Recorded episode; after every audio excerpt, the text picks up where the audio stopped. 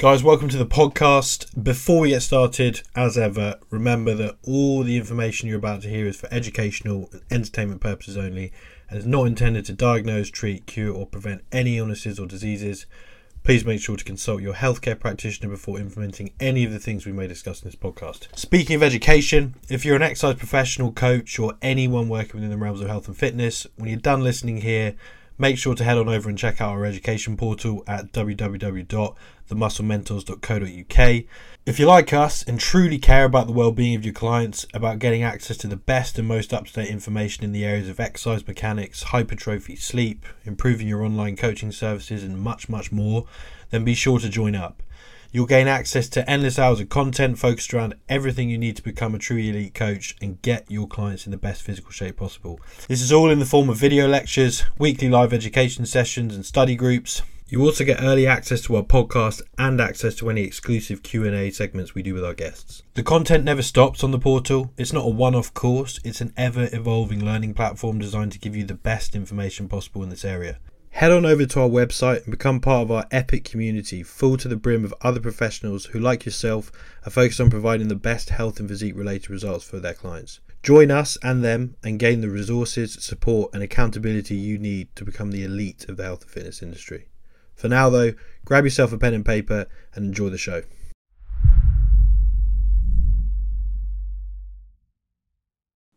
Focus. Oh no, that's all. There we go. We start now. How are we doing, people? So, welcome back to the Muscle Mentors podcast. Um, we're down. We're down Ross this week, so it's Paul, Jimbo, and myself. Um, Hope he had a good excuse. terrible. He doesn't. He's off to get a haircut. But he wears a baseball cap the entire time, so I don't even know that he's got hair. I know. I, I mean, it- yeah, I was. I believe he's balding. So, Mm. well, what's the fucking point? Anyway. Don't you just do that yourself at home if you got all right? Yeah, that's what I do, mate. Um, you should take a leaf out of my book for sure. The um, it's also cheap, cheap. You don't have to pay for that stuff. You don't have to queue up. You don't have to wait for appointments. You don't have to wait for things to open up over lockdown again. It's just great idea. Apparently, Luke's really cheap at heart, is what you guys are learning listening to this. Yeah, yeah, hundred percent, hundred percent. But no, so we're, we're back for to essentially round off some of the questions we had from um, the last. Well, I think we, we we might not get through all of them, but we got a few left um, from the last Q and A box we put out on Instagram. Um, and we'll start off with by Coach Cantley. Thoughts on German body composition training? Go. I mean, we should probably recap in that case if someone doesn't know what German body comp is. And I mean, I first came across German body comp probably like most people who are familiar with through Poliquin, uh, kind of back in the day. So classically, it's we're going to get a bunch of supersets. So we'll have an A1, an A2, a B1, a B2, a C1, a C2. Usually it's between three to five sets. We're going to have big non competing exercises with about 45 seconds between them. So we might have something like a back squat into a chin up. You go back squat, let's say 10 reps, 45 seconds rest. Chin ups, many as you got, 45 seconds rest. Back to the squat, 45 seconds, back to the up, bosh, bosh, bosh, bosh, and work your way kind of through that. So that's the rough outline of German body comp. So the, the question was just thoughts on it in, in general, or? Yeah, I mean, I, I prefer Azerbaijani body composition training. Never liked the Germans. The Azerbaijanis were always the ones. no. But yeah, so I mean, you kind of outline what it is there. So yeah, on what your, do you guys have any initial thoughts on? I mean, do you even use it? How brutally hard it would be if we went and did that type of program ourselves. Yeah. 45 seconds resting. Yes, it's not fun. I, I, I use it occasionally as a structure. If someone's training like three times a week or kind of less, and they want to go hard, and it, as as Jimbo kind of alluded to there, if you're strong and relatively well trained, this ain't going to work if we try and pair things like a back squat and chin up. That's not happening. The loads are going to be too high. You're going to die after a set and a half. Um, but for people starting out ish or early ish on, as long as you go in somewhat accepting that the performance in each set is going to suffer because of the way you're structuring this and you're structuring it as such, almost to give the impression to the client of real hard work because it is really hard work. Uh, and that I know the guys at UP used to use it a lot. Um, I know. Yeah. yeah, I think Lucas um, Sheehan still uses and quite likes a German body comp thing for a lot of his transformation things. And you then get to insert whatever exercises are appropriate for your client in there. So if you're trying to almost get that buy-in from a client in a dramatic transformation and they're the kind of personality that wants to feel like they really worked it can certainly be useful. It definitely works. There's no two ways around that. Whether it's necessary, whether it's the smartest way of doing all these things, that's a, a, separate conversation and consideration. Like I don't use it myself or for many clients, but I have used it. Yeah, and I think it, it, it's you know what I think people should understand is there's nothing magic about it. it yeah, popular because it's an easy like protocol to fit your thought. You know, fit exercises into but it, and you can adapt it you know you can still approach it with some of this the stuff we discussed in the last one so still having that kind of mechanical perspective to yeah. program design and all that sort of stuff and that will make it potentially easier to offset some of those performance deficits that you might see set to set exercise to exercise but the but yeah it's um that there's it's just literally a structure and it's quite you know for for people even coaches starting out it can be an easy way to eliminate some of the thinking of oh I've got to design this crazy program. So like this thing, you know, it's kind of the blueprint, and then you just fill it in as you need to, and that can be an easy way for you to kind of get used to that scenario. And you one I actually did use. I thinking about. I actually used it a, a reasonable bit for home workout stuff during lockdown things of being like, all right, we're limited in our exercise choices. How do I still, especially when people had to transition to home workouts, and there's a, a huge amount of skepticism and then well how effective can a home workout be? And so that actually became one of the tools that was useful for people realizing oh okay i can still work hard at this. So there's again we go back to who's it for? When's it useful? What's the goal of those things? And it, it has its place. Yeah. The only thing i'd add to that as well is just it's tough to implement practically. Because mm. um, if you go and we'll take out the squat because a lot of times I wouldn't even program that. But if we're going hack squat, or say to a chest supported row. Um, like actually to go back and forth between them two machines, especially at this current moment in time, is bloody hard. Yeah, I mean, that leads in even to here's a, a useful tip that's not as tangentially related to the question, but like as a coach, especially if you're an online coach, one of the things you should ask clients if you're setting up supersets is is that possible for this client with their gym layout? Like, let's say you've got a leg press and, and you've like leg press and lat pull down. That's the pairing I've put for this client that lat pull down could be on a different floor. Uh, mm. and so checking with them what stuff's yeah. near each other, getting video or getting foot like pictures of their gym layout and the kit they've got is, is useful for that. Yeah, yeah. Just bearing that in mind. I still do that in terms of um, I still make that mistake. No, I, I basically sometimes will um, you know, because there'll be clients I write new programs for and you know potentially haven't you know reminded myself of the gym setup because you know I've been coaching for a long time or something like that, and some of the I forget the layout sometimes, but I'll always say to them, have a good look through this. If there's any of these pairings or things like that that aren't going to work logistically, or even if it's a case of you're not doing a paired exercise, but you've gone leg press, leg extension, you know, and then some other movement, and it involves them going from like one floor to another yeah. floor, and then back to the same floor. You're like, why don't you just reorder that so that you do the two yeah. on the same floor and then go to the other floor? Um, you know that that sort of thing can work. Um, Simple tip then, as well. Yeah, yeah, simple tip on that one for, for gym layout that I use for a lot of clients for anyone listening is I have a Google Drive folder that's called equipment or gym equipment for each client. I get them to, they feel a bit like a dick sometimes for the first one. Go around, and take a picture of every bit of kit they've got in the gym. I don't mean every individual dumbbell for the record in case someone got really confused about that. And then stick that in that folder. Then each time I come to write a new program for them, I can just have a quick look. What options have they got available? What bit of kit, what brand of kit, etc. And then you can run that guy. Yeah.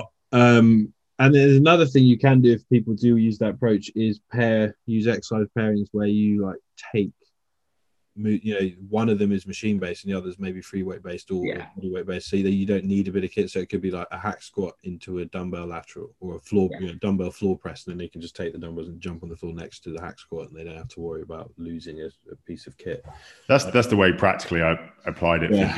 when yeah. i was at the gym um, and again and that's where like you know once you get to a certain level and depending on the goal and stuff like that, GBC becomes less and less viable. Yeah, I think it's one of the also the the often forgotten parts of program design is practicality that just is so rarely spoken about. But like some things that sound like a great idea just aren't going to work in your client's gym and the layout and what they've kind of got. And it's like don't forget to consider just that practical element. Yeah.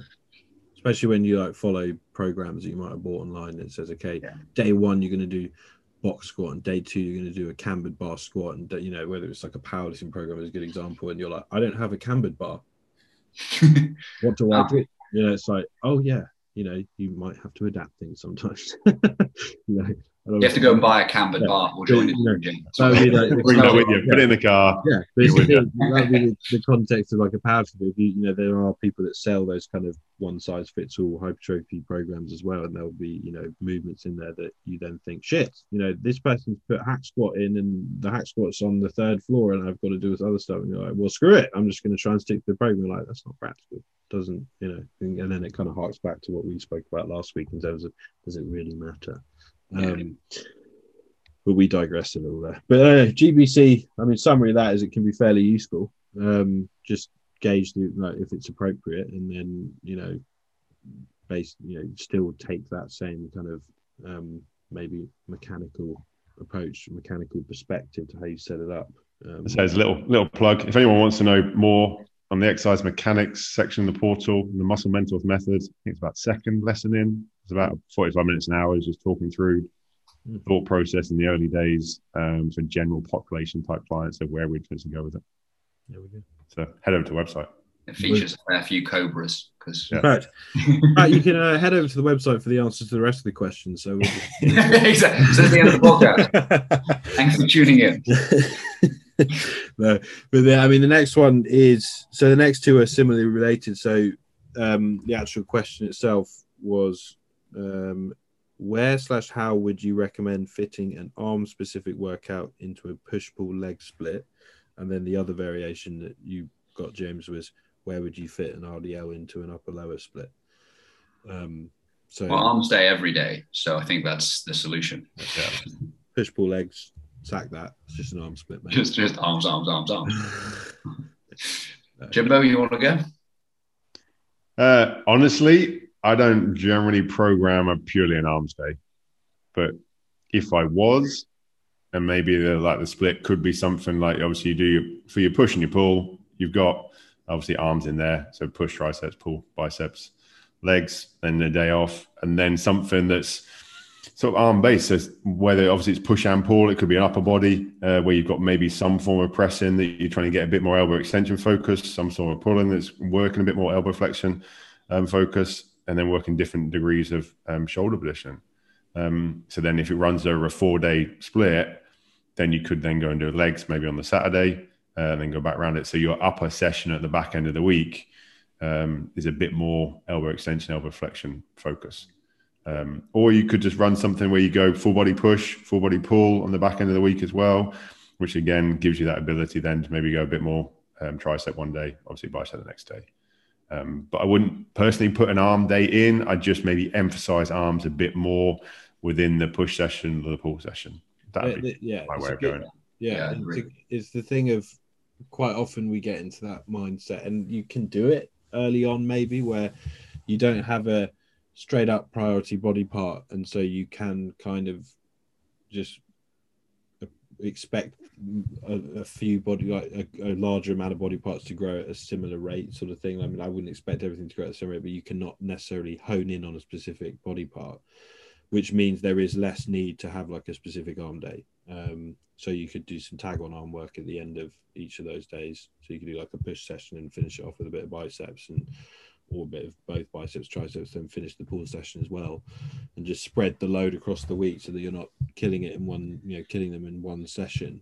Um, but there may come a point where you do need more of a specialized approach and you might you might you know depending on your goal if you want to compete and you go actually i do need to bring my arms up. I might bring some of the volume down on some of my stronger body parts and put a bit more into my arms which may then equate to having an arm day. Um, and then but then you would you would have to expect that you might have to move away from a push pull leg split Um, Yeah. You know, so you, you so that, that's the thing. If, if you're in this position now and you're like, actually, I have a fairly strong back. You know, maybe I only need to train that. You know, you get some people I know where they're extreme body parts like Josh Maley, I think he trains his quads like once a bloody fortnight. So he, you know, but when you have body parts that strong, um, you know, and you're assisted maybe, so you've got less need to worry about like losing size as well. There's more play to, you know, pull back a bit more drastically in volume in certain areas, um, and then put a bit more volume, like more than you think you could actually deal with in, in others, like your arms potentially.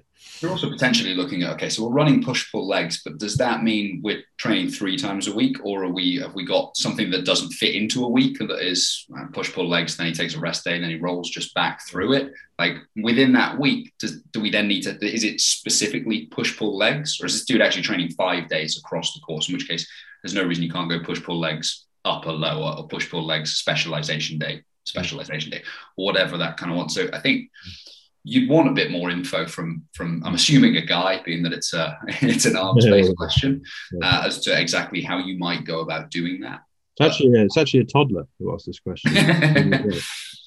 in fact, it was Jaden. yeah i was gonna say he's starting well Fine already.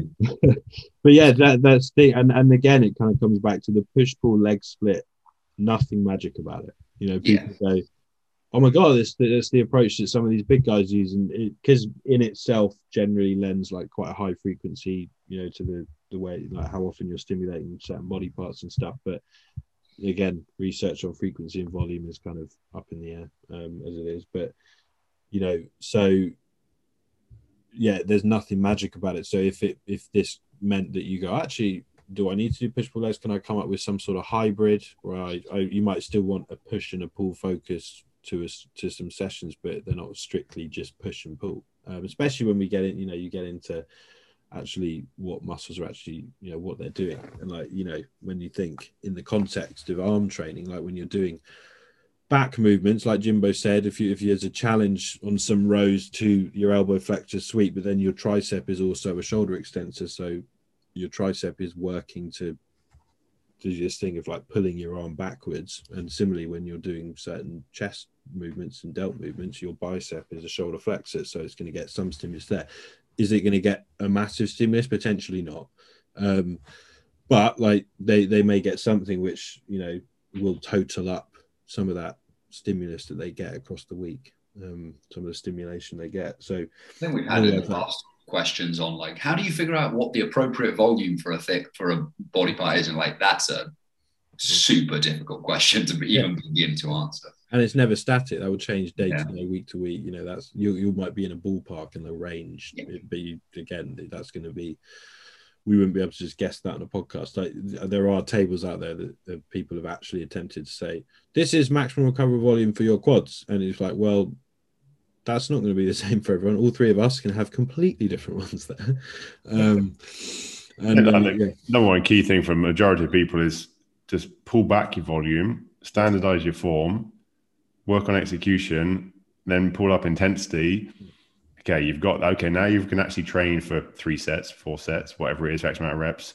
Then we can start to have that discussion. Hmm. Whereas most people just majority of sets in there aren't really doing anything, just warm ups.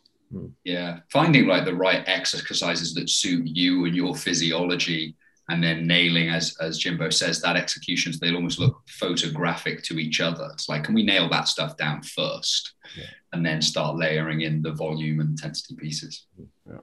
So yeah. So hopefully that like where can you fit an arm specific workout question? Like do you need it? Like can you split it up and spread it across the days? You know. Or, or you could do just take it literally and put where do you put an arms day? And actually, I've done this before because it's a Poliquin thing. Going back to Poliquin, actually do a full day of arms. Yeah. It was- yeah, yeah, but I can't remember the exact protocol for it, but it's literally like five workouts through the day. That Oh, his Oh, one right. in a day. Was it? He arm got it like an inch in a. What was that protocol called? He had like a, Yeah. had an inch to your guns in a day, bro. Oh, for God's sake. take it actually literally, and we're like, yeah, we're doing an arm day for eight hours. It was something stupid like that. it was. I remember that one. But that was in- Rich. Well, that was Rich Piana, wasn't it? Not Pollock. no, Pol- He oh, it it may have been, but Poliquin. Poliquin had something. Oh, well, he talked about that. Bloody hell. But that's the thing of again, you know the fact there's studies that make that mistake where there was a study where they looked at like the effect of metabolic stress they were trying to like say metabolic stress doesn't contribute to hypertrophy and they basically did a training program for like three weeks and then um took the measurements and and they were all like during this during the protocol or something there was like an increase in size and then like they had like a detraining period. So they trained three weeks and they were like there was there was a size increase and then after a week of detraining it, it all went away. And they were like oh yeah that that means they lost all the size because they then basically used like bfr so they just put the people in a detraining period. And on one limb they like strap the limb up with a bfr cuff to cause some sort of hypoxic um, environment um, without any actual training stimulus. And the other they just left it um, to just do some like active recovery stuff just chilling out and they both limbs lost the same amount of size in the week. And they were like, yeah, so hyper, you don't retain, you know, hypertrophic adaptation. It was like in three weeks, a you're not going to get any, and all that is going to happen is this like you know the edema and swelling that will accompany tissue, and that was all that dissipated. And it was like they still make that mistake in studies. So like people base protocols off that. They'll, and then they take progress pictures after like a big session. Like, I just gained an inch from my quads. Like, wait, ten, like, don't train for ten days. That will all gone. Yeah, don't train for 10 days. Don't like give it a few hours. That's yeah. why everyone used to train guns on a Friday night before went out. Yeah. Just uh, it, sometimes it takes a while, but that, that's the thing, like that edema that we get from training. That is hilarious that Poliquin used that to leverage a program. Man's a genius. It, you, I've never, I never actually did that day because it, it's an obscene day. But imagine how sore your arms must be the next day. So, oh. I'm not gonna lie. I'm actually so glad I did. I missed the Poliquin boat. I didn't do Poliquin stuff. I'm like, had I done that, I, like, I've, I mean, I probably like um actually thought it was great, and then, but at the same time, I'm like, now if I looked at it now, I'd be like, what is this? stuff was still arguably better than anyone else's at the time, so that's, that's why. Still like, time. Yeah, yeah. Because previously, the, the guy I was into before Poliquin was Chek. Yeah. Uh, Paul Chek, like how to eat, move, and be healthy, convinced me I was going to die from like a million different microwaves, uh, and just BPA in every yeah. plastic. I was like, oh my god, flavor, orange flavor in there would have. yeah, exactly. It's like shit. yeah, but now he doesn't he he does stone stuff with yeah he stacks stones. He's very much into like grounding and things, but like really taken to the next level. Old, old. Anyway, so same like RDL upper lower, similar. Just do RDLs and arms to be honest. Yeah. Fine. Yeah. I mean that that kind of comes back. I would say break down again, look at it from a muscular perspective and like the like try and break it down from a mechanical perspective, like what's involved in RDL. You can't really call it a lower body exercise. It's as much an upper body as it is, it is a lower. So when you go, should it go on a lower day? It's like if it's you know if you're basing it, you know, trying to place it based on which tissues it's stimulating. It's stimulating pretty much everything on the posterior side of your body, and as a consequence, everything on the anterior side. Um, so uh, yeah, it's uh, it's hard to put you know in those situations. So it's um, that's one where you start to feel it out a little bit with your yeah. client and be like, right, well, what are they strong at? What are they not so strong at? See, does it seem to interfere as much? Yeah. Like for me, who is long limbed, and so most of my lifts, unless I've got good kit that allow me to get a bit more of a quad focus on on my compound lower body moves, become quite hip dominant. So me sticking in certain leg presses or squat movements with an RDL just means I beat the living hell out of my spine and hip, in which case, okay, maybe we need to take that into account. But if I've got someone who's not built like that at all, I might have completely different considerations. Mm, yeah. And that, and that's that's kind of thing you got to th- consider the individual in front of you, um, their skill level. Can you even do it? Like, can they even do it? Um, and then yeah, like what you know, what's the actual goal of the training phase? Like, is it you know, do you want to put an RDL. I mean, most people will put an RDL in for like hip extension stimulus, in which case makes maybe a bit more sense to stick it on your lower day. Um, I think we've got to look at how we're planning stuff out the week. So if it's an upper lower, we're going to go four days a week. So then we could simply go Monday, Wednesday, Friday, Saturday. Um, so Monday and Wednesday, obviously lower than upper. Um, so then it wouldn't matter so much where you put it with that because you got the day off in potentially. Um, my thought process would maybe like if you're going to put it on the lower day, put it towards the back end of the session. And once you fatigue something through hip extension, fatigue something through sort of posterior chain, lower body wise, you're not going to use as much load. So then that fatigue isn't going to maybe have a knock on effect onto the upper session. And then when you come down to back round, say the Friday, Saturday sessions, either hit, hitting the lower and upper with two days back to back, you go 45 degree back extension as your hip extension movement. So you're using the barbell RDL at the start of the week, but then the hip extension movement later on in the week when you've got up upper the next day is something like a 45 degree back extension.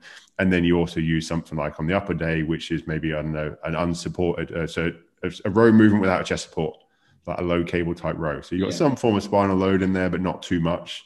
So again, it's not going to have a knock on effect from that lower day. So it's looking at how you program, how you plan stuff out throughout the week is key the other one, even like it, potentially, let's go within a session as well. Let's say we've got, I want to use a female who wants to grow some glute work, and we've spoken about how you might order the sequence of where's the force highest in a shortened mid or length and range. Placement of that, maybe you go short position hip thrust, 45 degree hip extension, RDL or squat kind of thing. You might place them in that sequence with a glute thing in mind. But even that, we'd still be bearing in mind what's this person's spinal tolerance and things like. Uh, we've, I think we've all got some clients who that would sound great on paper, but you know they just end up feeling their spine by the time they get to that 45 degree hip extension. We're like, okay, we need to do some other work before we can maybe get to that point. Yep. Yep. Yep. Yep. Um, yeah, I mean that hopefully gives a bit of an idea on that one. Sweet. I don't think we need to add anything for those listening. I just made a funny face. Um, so um, next question, same guy, AGP training. Um, a reasonable body fat percent starting point to go into a growing phase without having to do a tidy up phase first. Eighty percent. Done. Next question. I mean, that one I would say, obviously, body fat is a good marker to go by in some cases, but it's not any like clear indication that someone is, you know, actually in a position where they can grow. Because that your ability to grow, you know, is largely going to come down to it's a you know hypertrophy is a signaling based process and it's you know it's not just as simple as put more food in and i have to be lean and therefore i can grow um like your body's got to be able to respond to all the signals from a chemical perspective and all this stuff and that doesn't always happen in the case of low body fat, especially when it gets extremely low. Mm. And you create, you know, people in the like competition preps, they will be so stressed in that that end bit towards prep that they're actually not primed to grow. You need to spend the first you know week, you know, two like two weeks to a month, kind of letting them recover before their body's in any position to then go, okay, now I can start laying down some tissue because the very process of building muscle tissue is hard and stressful for the bodies to do. So you're not, you know, to add to ask the boy to add to that stress in a period when it may be lean, it's also very stressed out. It's not not potentially. And the person will also have been, you know, just aiming at this competition or this show for a while, and now that's finished. They've got to shift their focus psychologically. They've been working towards this thing. They're usually, as Luke kind of said, going to want a few weeks to a month or so of just settling and kind of re-establishing some stuff before then hmm. pushing hard into whatever next goal comes up for them. Uh, yeah, but we know like, and there, there's like the body fat. I don't know what you'd want to term it like. Sweet spots, we could call it, like you know, like or the upper limit to where you'd want body fat to go. Um, you know, and there is, a, I believe there's some research on this, but anecdotally, you know, you you know, if some if a male is maybe pushing up upwards of twenty percent, you know, you're potentially going to lose some sort of insulin sensitivity and some of that kind of depending on their state at the time, like the like their healthiness of their body, um, which and obviously we need a level of health involved in terms of like for that that signaling cascade to work and everything like that. Like we don't want too much inflammation present and stuff which will accompany high body fat levels. Same with women though, that like the body fat level is probably a little bit higher with women. Generally, it will sit a lot higher generally. Um, so it might not be 20%, it might be a bit, quite a bit higher than that. Um, the but the point there is we can push it too high, but you could potentially still grow relatively effectively even around the 15% mark, provided you managed all these other factors. You don't need to be single digit, you know, coming off a contest prep to be like, oh, now I can grow. This is the only time I can grow. So that and that that's kind of good news for people, hopefully, because there are a lot of people that maybe are in that position and they go, well, I can't build muscle because I'm not super shredded. So I've got to get super shredded to try and build muscle. It's like, it's not how it works. Like we see that all the time with beginners that start training and they might start training. And that's again, it depends. You you'll see beginners that start training, they could be like 30% body fat and they'll build muscle because of the novelty of the stimulus. But that's again because the signals that their body's getting is so new. There's an old um, S and C phrase which is looks like Tarzan, plays like Jane. Yeah. And the idea was like sometimes just because you look shredded and amazing, it doesn't mean that's where peak performance occurs. So it looks like Tarzan plays like Jane is making that mistake of looking at the person who's in phenomenal shape and being like, oh my God, he must be the best athlete. But no, let's not confuse those two things. Yeah. We oh, also got within that as well, like, well, how are you measuring that body fat? Like, we're yeah. not that accurate at measuring body fat. So unless you've got a DEXA or some hydrostatic weighing device, like we're going to have to accept that you're probably ballparking your body fat percentage within that. So if you think you need to be, oh, it's 20%, well, how precise does that even need to be? Or how precise can you even be with that unless you've got that? So it comes back to that same thing we were saying. It's not a perfect number. We can't give you an exact, oh, it's this. And um and yeah, you and it's going to come down to how well you manage those other factors that can add to someone's stress and their ability to recover and you know, are they sleeping well, all this yeah. sort of stuff. It's the you know, because you could get someone who's super, super shredded off the back of a contest prep and they're stressed as shit and they're not sleeping and all, and all this stuff. You're like, they're not going to build muscle that well. Don't care how lean they are. Um, until you get all that stuff in place. They'll be fine. They might gain weight back and then they'll gain size with that. So, like, oh, yeah, I'm looking bigger. And it's like, yeah, you just put a bit of a good bit of water, good bit of fat, filled your like glycogen stores back up. You'll gain some size with that. Whether that's actually indicative of hypertrophy is another question. Um, but anyway, the uh, yeah, so it's it's uh, I'd say explore that one, and and you know that's the thing when you're with working with people now. If you if you take that view of they don't have to be overly shredded to grow, hopefully that can kind of help you out a bit. And part of it from a coaching application point of view is well, what's the end result or end goal for the client? Mm. Are they someone who actually would just be happy getting down to whatever an average of sub 15? Or they, do they want to be photo shoot shape or do they want to be stage shape? So knowing that depending where their end goal is depends on maybe a better place to potentially sit around. Um, because if they want to get on stage and then you're trying to build building picture and sitting around 20%, 25%, then you got a hell of a job to get down. Yeah. But if there's someone who's just would be happy just to see an ab or two, then if they bulk if they bulk at 20% and they've got to get down to that 15 then they're going to be over moon they'll be fine to sit there so it, it depends on the individual and their end goal in terms of where they want to get to where their visualization of what is lean for that person yeah. Once you've stepped on stage, nothing else is lean. But for the majority of people, just seeing an outline of your abs is lean.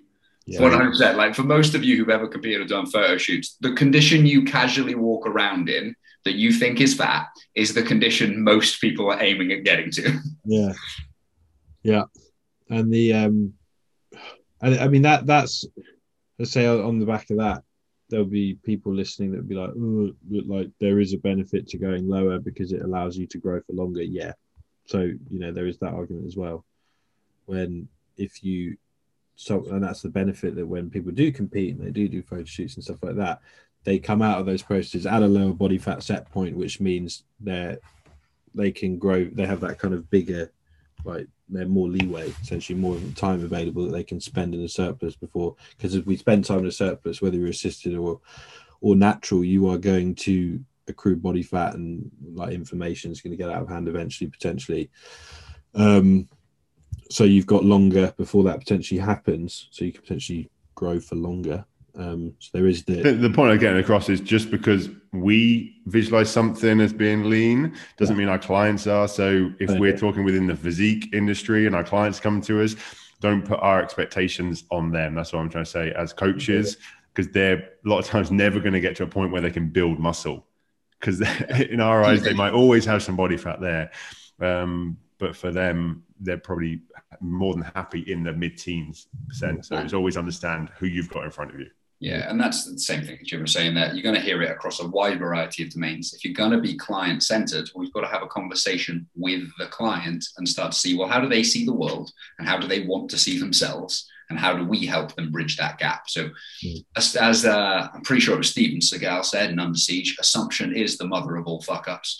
So let's, uh, let's yeah, there you go. So just make sure you're not making those mistakes, as Jimbo said. Yeah, amen. Yeah. And uh, yeah, and then get everyone shredded because that's the way. And then ignore all that. Yeah, Yeah. And every client that comes to you has to get photo shoot shredded. yeah. To be fair, that is the approach Everything. Unbelievable, unbelievable. Um, but no, so hopefully that helps. There isn't a set body fat. Um, boom.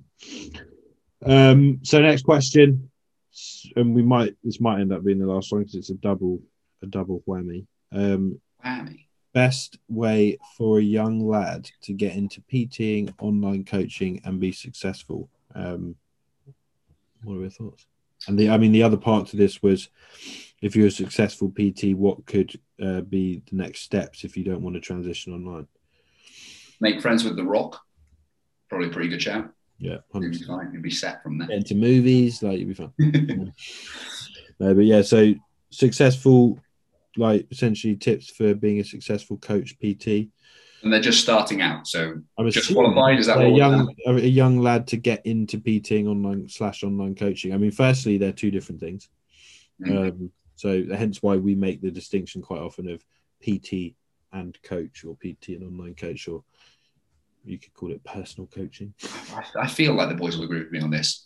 I don't think you can be a very good online coach unless you've done some PT No, we said for that. a a lot. reasonable length of time. That's the pro. That's yeah, it's a big problem that a lot of people are literally going straight online. And it's like, where's the experience understanding exercise on the gym floor, understanding clients and their different anatomies, and communicating with Li- people in person, all these sorts of things you gain from that. Even the, the bigger thing with that as well is a lot of people are promoting almost not actually online coaching, Yeah. just online program writing or yeah, online, like they're trying to com- make the whole coaching process as efficient as possible. So you're not actually got any communication, rapport, or ability really to coach. Yeah, there's no coaching. This is online systemizing of things. Pretty much. That is what Yeah. people peddle these days, isn't it? They say, I'm a coach and I'll give you a personalized plan. It's like, there's nothing personalized about giving someone a plan that you've given to a hundred other people. No. Yeah. And that's not to say that people that everyone uses some template structures for their kind of things but what you plug and play into that has to be dependent on what that client is presenting with you and what their goals are. And the same thing we just mentioned about who is this person and what are they aimed at. But i mean i would probably say if you're first starting out if you can find or get a job in a gym probably like a up maybe or an m10 or something kind of like that where there is a process where you're going to be around people who are better than you, where there is like a mentorship through that. I think that's going to speed things up far more than, you know, I spent six years at a David Lloyd. Most of that was pointless. Uh, well, it was pointless in a learning perspective. You know, you, you build a bunch of time spent with, with clients and what have you, and that's useful. But from the education for myself, that was all done off my own back rather than if you're at some of these other places, you are put through a process internally to get you up to speed. Looked Yeah, both. Just being I like was an just you just take environment. shots at your David Lloyd clients like it was useless. They all suck. I'm still got some of them are still with me. Sorry. I just think in the um, like UP M Empire environments, just being surrounded day on day for 12 hours a day by coaches who want to train, want to learn, by continuous sort of clients like that, that is invaluable. Right?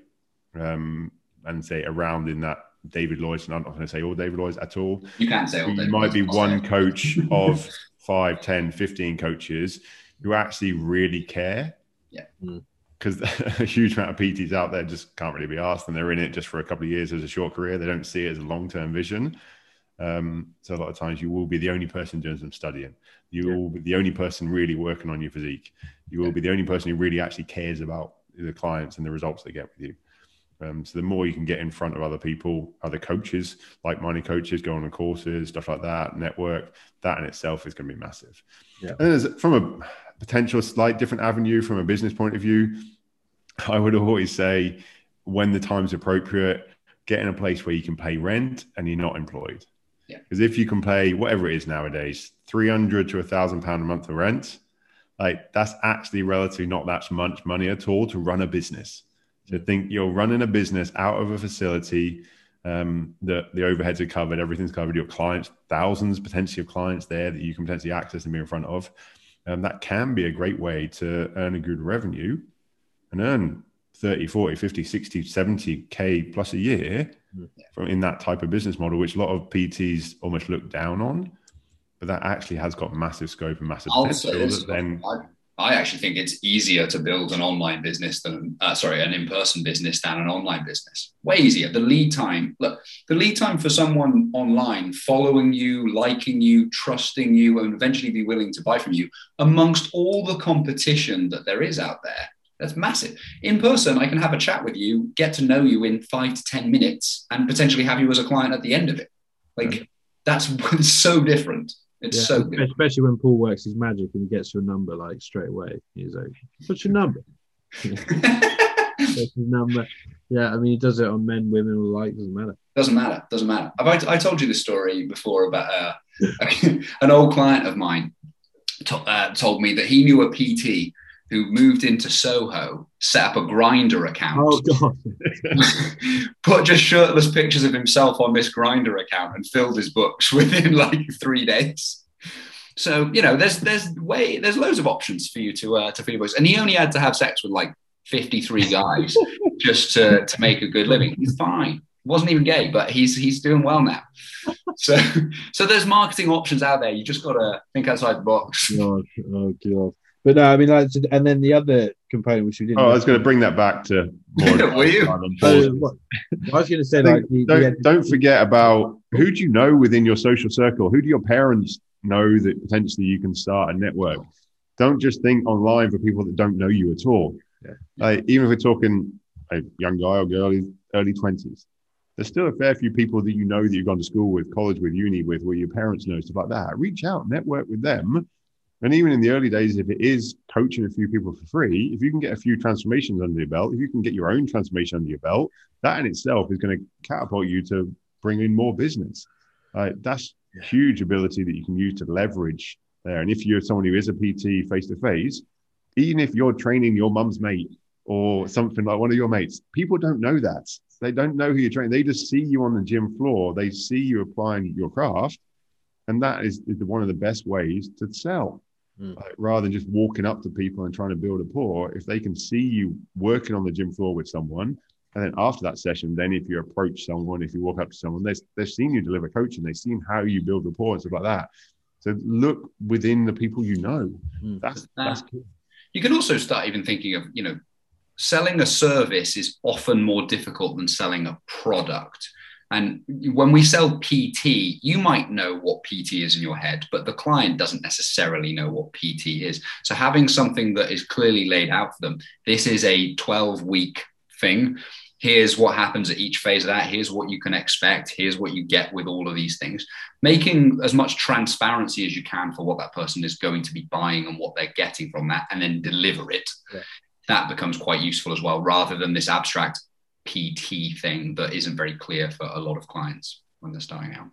Yeah, and I mean the the, the side we haven't spoken about, um, which will be less because you know you said best way for a young lad to get into PTing online coaching and be successful. Like there's the client acquisition side of things and building a client base and stuff like that, but then learning like getting stuck into studying and stuff. Um, plug for the portal. No, um, no. The what I was actually going to say is getting on courses and stuff in person, but like to, you know, recognizing straight away that there is a ridiculous amount to learn in in the fitness industry, and that's actually a good thing. Like in the sense of that, that might some people might look at that and be like, "Oh my god, what?" Um, I, I didn't think there was that much. And like, it's a good thing because it should keep you busy for quite a few years um, of your career. And if you have a career where you're like, actually, there's not, it shouldn't really be a point where I stagnate and I've, I, I know everything. You're like you're constantly learning. That's actually quite a cool driver for a lot of people. But getting on courses in person and getting into communities, you know, whether it's stuff like our education board, that's one of the reasons we created it. Is you know you're surrounded by other professionals to a get awesome advice from. Um, you know, the networking component there massively helped um, that's how I met all you guys, really. Mm. But, yeah, yeah. Um, you know, through doing courses and stuff like that, um, and you'll learn better things. You know, more, and, and that knowledge that you require will mean that you are able to help more people um, and you're in a better, you know, you'll you'll be more confident in your own skills, so you'll come across more confident. Your client retention will go up, and you'll just have more tools under your belt to actually deliver an awesome and standout service rather than just being another PT. Um, if you're a young lad as well with it, I'm pretty sure is what the dude said. I'm going to presume then you still like live at home, so your expenses and stuff are super low. Hmm one, you're going to need a thick skin for a couple of years because clients will come and go, and you're going to be like, "Oh my god, what did I do?" And maybe you did do something wrong, but I, even if you didn't, it's hard to not take that stuff personally, especially earlier on. And two, reinvest a crap load of that money back into education. It's going to feel like, "Oh my god, I'm paying two grand for a course. I barely have two grand, or whatever that thing is." promise you, if you put it in the right places, things like Integra and RTS and coming to the stuff we run, you will get that back very, very quickly because your expertise and skill set will grow massively.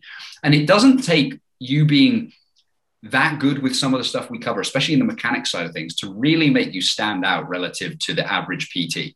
Like, honestly, a two day seminar applying some basic stuff will set you head and shoulders above basically every other PT in a David Lloyd. Yeah. It will. I can guarantee you it. And that will transform your business and give you stuff to go and do with a client where they're like, oh my God, I've never experienced that before. My quads have never felt that. And that makes it super easy to then sell what you do. It's the difference between those clients that come, you know, away from PTs and they're like, oh yeah, that didn't feel great. And, you know, he just beasted me and now I feel shit and I can't move to being like, yeah, this guy understood me, he understood my body. The exercises felt insane. Like, you know, they felt great. And, you know, they come away going like, yeah, I feel like yeah. Here's another good question. for any consults, if you're running in-person PT, a good question for a consult is ask your client, how would you like to feel at the end of this session? Mm. Don't presume they want to feel beasted or presume they don't want to feel beasted or whatever that thing is. Ask them. Just ask them. And if they want to feel beasted, you don't have to train them. You just need to hit them with a baseball bat. Yeah, exactly. Sweet. They'll get DOMs from that. Just like get them to sit on a leg extension and don't do it. You just hit them with a baseball bat. Yeah. And then tell them off for not being specific enough with what yeah, that was not genuine advice, people. it's like some guy gets called in, arrested. Like, what was he doing? Uh, yeah, he beasting the client took the Muscle Mentors advice and hit his client with a baseball bat. oh, they said it was the Muscle Mentors method. I'm not sure what that. Definitely not. Definitely. I blame Jimbo. He's, That's uh, why we have the disclaimer at the beginning of the podcast. Put a disclaimer: Don't hit anyone with a baseball bat. Uh, nothing, everything's entertainment, guys. Nothing. No medical. Uh. anyway, but no, I mean that. That hopefully, anything else we'd add on that? Uh, we haven't really said anything about the online. So, oh, what was that question oh, yeah. about maybe transitioning if you didn't want to go? Online? Yeah, so successful PT. What could be my next steps if I don't want to online coach? I mean, the but on the previous point, much of the same stuff applies. Like if you want to be a good online coach, a you're probably going to need to be a PT at some point, and now is actually a very good time. So people being like, oh yeah, COVID it killed the PT game. I and it's actually indicative it's done the complete opposite, and PT is now going to boom again. It's made people more aware, yeah, especially general population wise. It made them more aware of, of health in general. So yeah. if you if you're in a position where you've gone online and you're like, yeah, it's kind of slow. I'm not doing that well. Why not go and get a job at a gym as a PT? Because if you're not killing it online, which is actually surprisingly rare, um, you as in it's rare to be a very successful online coach at the moment, given how many there are. If Mainly you, because Cal is just stealing all of the yeah. clients for everyone, so um, there's no one left. yeah, but if you if you go in, you know, take this opportunity to go, yeah, I'll use the time to go get in a you know get a job in a gym, work on some of these skills, and put the stuff to practice in a practical environment and build a client base there. You're still you know gaining skills that can use in either of those you know those business models um, and um, yeah it will help you out immensely I think it's just oh, another separate point as well is, is understanding it. It's a career. Mm. Like I've been doing this for 14 years. Paul, what you 11 years? Yeah, 11 years. Something like that. And Luke's a little boy, so he's not quite. but like, if you're thinking of it as a career, and after six months you're still not earning that X amount of K per month or whatever it is, this business coach, there's not a problem as long as you're earning a living, as long as you you grow and you get by and you can see yourself saving a little bit more and stuff like that. It's going to take you two to five years to really get somewhere and get something substantial in terms of a business. And even then, at certain points, I've gone transitions from a business. I'm like, oh shit, it's all going backwards now. Oh, I've all lost it. It's all going. Like you're gonna have that self doubt sometimes. That's, that's not. A, that's just a natural part of the process. And and you, it's the same in any industry. So if you were going to go and work, I'll use the example of a lawyer again because I've been watching Suits. Um, yeah, like like, but it's the thing. I knew that before I watched Suits. Like, if you go and work as a lawyer, you will like it will suck for a few years um, because you'll be made to do all the shit stuff. Same if you work in the financial sector, you you know you're not going to walk in and start killing it straight away. Obviously, they're going to be well paid, but you know, comparatively for the hours you work on the stuff, it's going to hurt for a while, um, Yeah. and you'll go in and have to do some shit stuff that you don't particularly enjoy, and then you'll kind of um, you know earn your place and you know, things will take a bit of a turn, and that's same kind of thing that will happen in the fitness industry. like to put it in perspective as well, like if we're talking about expenses on education, like I spent comfortably over 10k last year on courses. Mhm. Like to put that, like I've spent more basically almost year on year since I've been doing this. Mm. And coincidentally, my income has also pretty much gone up alongside doing those bits and pieces. So mm-hmm. I think it keeps you like intellectually engaged, which for me is a super important part of having this as a career. But also, oh, it seems to have this knock-on effect on what I deliver, which has a knock-on effect on how much I earn. Mm-hmm. That's all a win-win. Mm. So you know, don't be afraid to to put that money back into something that might matter. and stu yeah, make make sure that stuff you're interested in, obviously. Yeah, But, uh, and it doesn't need to necessarily be 10k; it needs to be 11k. Yeah. Um, if it, anything under ten doesn't count. no, but it, no, but as long as you're consistently investing, you know, and and consistently working towards something, you know, doing, you know, a couple of hours a week or an hour a week or something like that, like that builds. That builds. Yeah, that's so I've spent a hell of a lot of money in the past on education, traveling, especially. And nowadays, like the entry point for education is so cheap. People, Yeah. coaches don't realize how ridiculously cheap online courses are, subscription websites. And head over to ours. Um, how cheap they are nowadays. Like I was paying thousands and thousands in the early days to travel and go to a course that cost five hundred pounds, but you still have to pay for accommodation. You still lost out on some revenue. Like they're still paying for the flights and everything. Um, where nowadays, just the access to stuff online is key, and then when it's available, try and get face to face where possible. Yep, yep, yep, yep. But hopefully that helps. So yeah, so the next, which we could wrap up. Did we have the? I think there was that one last bit of. Yeah, so uh, what- what if you don't want to go into an online coach, what could you transition? to? As a successful one-to-one PT, what could be your next steps if you didn't want to go? I go? think the, the biggest thing that I think people need to think of is the online model, but run that face to face. So transition more on a consultation based service or start to offer consultation where you write nutrition and training programs, or maybe you take them through a workout, a set, something like that, um, setups for, for an hour. But then you see them every week or every two weeks for 20 minutes, 15 minutes. And it's a review of their lifestyle, nutrition, training, diet, mindset, etc. So you run that sort of online model, but face to face, because that's where your market is. Your market's face to face. So why would you leave your current business marketplace to go in front of millions and millions of people online? Mm. No, you'd stay where everyone knows you. You'd stay where you've got rapport with people, and you'd try and build your local area. If you're already running 25 to 40 PT sessions a week, well, how can you run 15 PT sessions a week, but now do 15 hours that's consultation based, like a chiropractor? where they've got 15, 20 minute appointments and they come in and see you nutritionally or you measure them or whatever it may be, but you run that consultation service face to face. And how can you initially, when people start with you, maybe sell a package which is two or three times a week? But after 12 weeks, six months, whatever it may be, they only now see you once a week. Mm. If you've got continually people who see you three times a week, year on year, you can only handle 10, 12, 15 clients. But if you want to scale your business, at some time, you at some point in time, you've got to be able to handle multiple clients. So how can you start bringing them people down to hour sessions, or the second or third session in the week? How can that be a forty-minute session rather than an hour? Because you're just getting in there, they've done the mobilize and warm up, whatever it may be, and you're just actually training them.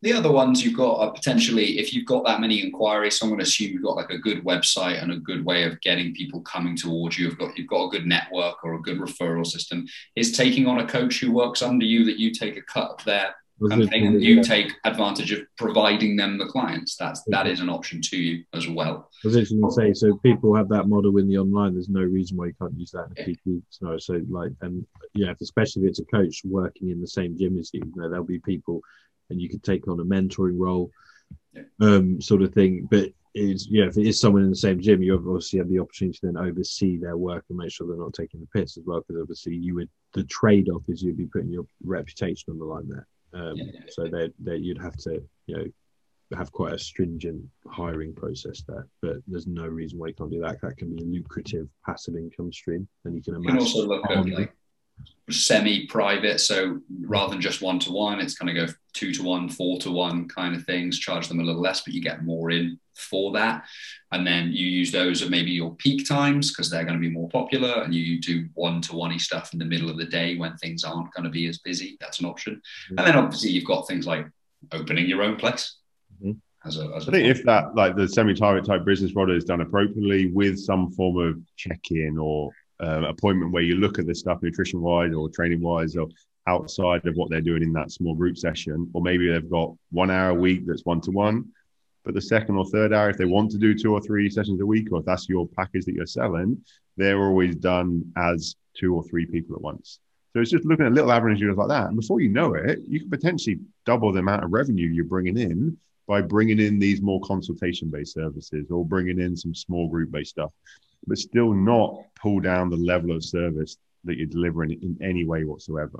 Yeah. And then obviously, like you're thinking, yeah, hire someone under you or try and find your own place. But for some people, that's daunting. For some people in, in London type areas, Birmingham, the revenue needed to try and do that type of thing is insane. Yeah. Um, so I fully understand for a lot of people, that's potentially not even an option because of the down payments and everything they need. Yeah. Um, but there's still these other ways you can a lot of times you can do that's not purely based around the face to face, but can leverage the type of models that people are talking about uh, from online coach perspective, but actually still face to face.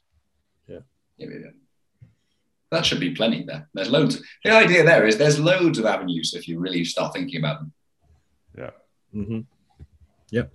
Or you uh, just like find some way to blackmail your current clients and triple your prices and You get dirt on them. You see what they're up to, what's scandalous behavior, and you just blackmail. Super strong. And if you've got real wealthy clients, that really pays off. yeah.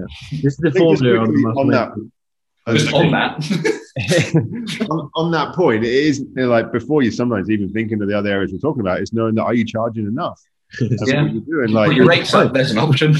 yeah, what is the what is the price limit in a sense for your area? Yeah. I know in in Nottingham, I've got to charge less than someone charges in London, even though I've got how many extra years of experience in there. But I still I charge double what any other probably coach does in Nottingham, but I'm still charging less than someone does it in London. So have you almost maxed out your what you can charge within your area? Um, and then start to look at all the other stuff we spoke Yeah. about. and then, and that will come with you know you you might start you then think oh, well, but if I put my price up I'll, I'll lose clients and it's like not if you do it right and you take ownership of it and you know that your service is worth it and all this stuff you, you know people I don't mean, you might lose some, but yeah but even it depends Come on the back. Just- yeah it's a very good point um anyway but yeah that should uh I was gonna say the formula for our podcast does seem to be like genuine answer absolute bullshit answer. I mean, the benefit of Ross not being here is there hasn't been a Lord of the Rings massive. oh tangent. no So I think the people are either going to really enjoy that or dislike that intentionally. Paul, Paul, let's talk Star Wars for a few minutes. um, but no, and um, yeah, thank you for listening, people. Thank you guys, as usual. That was Yes, cool. buddy. Hope it was useful. Um, and um, happy birthday, Paul. Thanks, buddy. All right, catch you on the next one, people. Thank you for listening to the Muscle Mentors podcast. Just a quick shout out to our sponsors who support the channel and everything we do in the realms of education and coaching within the industry. Firstly, our original sponsor, Supplement Needs. They've been with us from the start. If you're seeking the highest quality supplements on the market, particularly organ support and health orientated products, you can use code Muscle Mentors at checkout for 10% off your order. Precision Prep, our recently introduced food preparation partner delivering the finest quality meal prep across the UK, featuring their new Pro Prep range, a concept closely developed with us to solve an issue we see day to day with time limitations and nutritional compromise. If you're seeking the highest quality nutrition delivered to your door for the best price, look no further. Use code Muscle Mentors at checkout for 15% off your first order and 10% thereafter. And lastly, RaOptics, the highest grade blue, lo- blue light blocking glasses on the market with the slickest style In a world filled with artificial light, particularly those with high screen time, I can certainly say I'm one of them. These can be a real game changer for sleep quality and recovery, something we use personally on a day to day basis. Grab yourself a pair by using code MuscleMentors at checkout for money off all orders. Once again, thank you for your continued support. Until next time.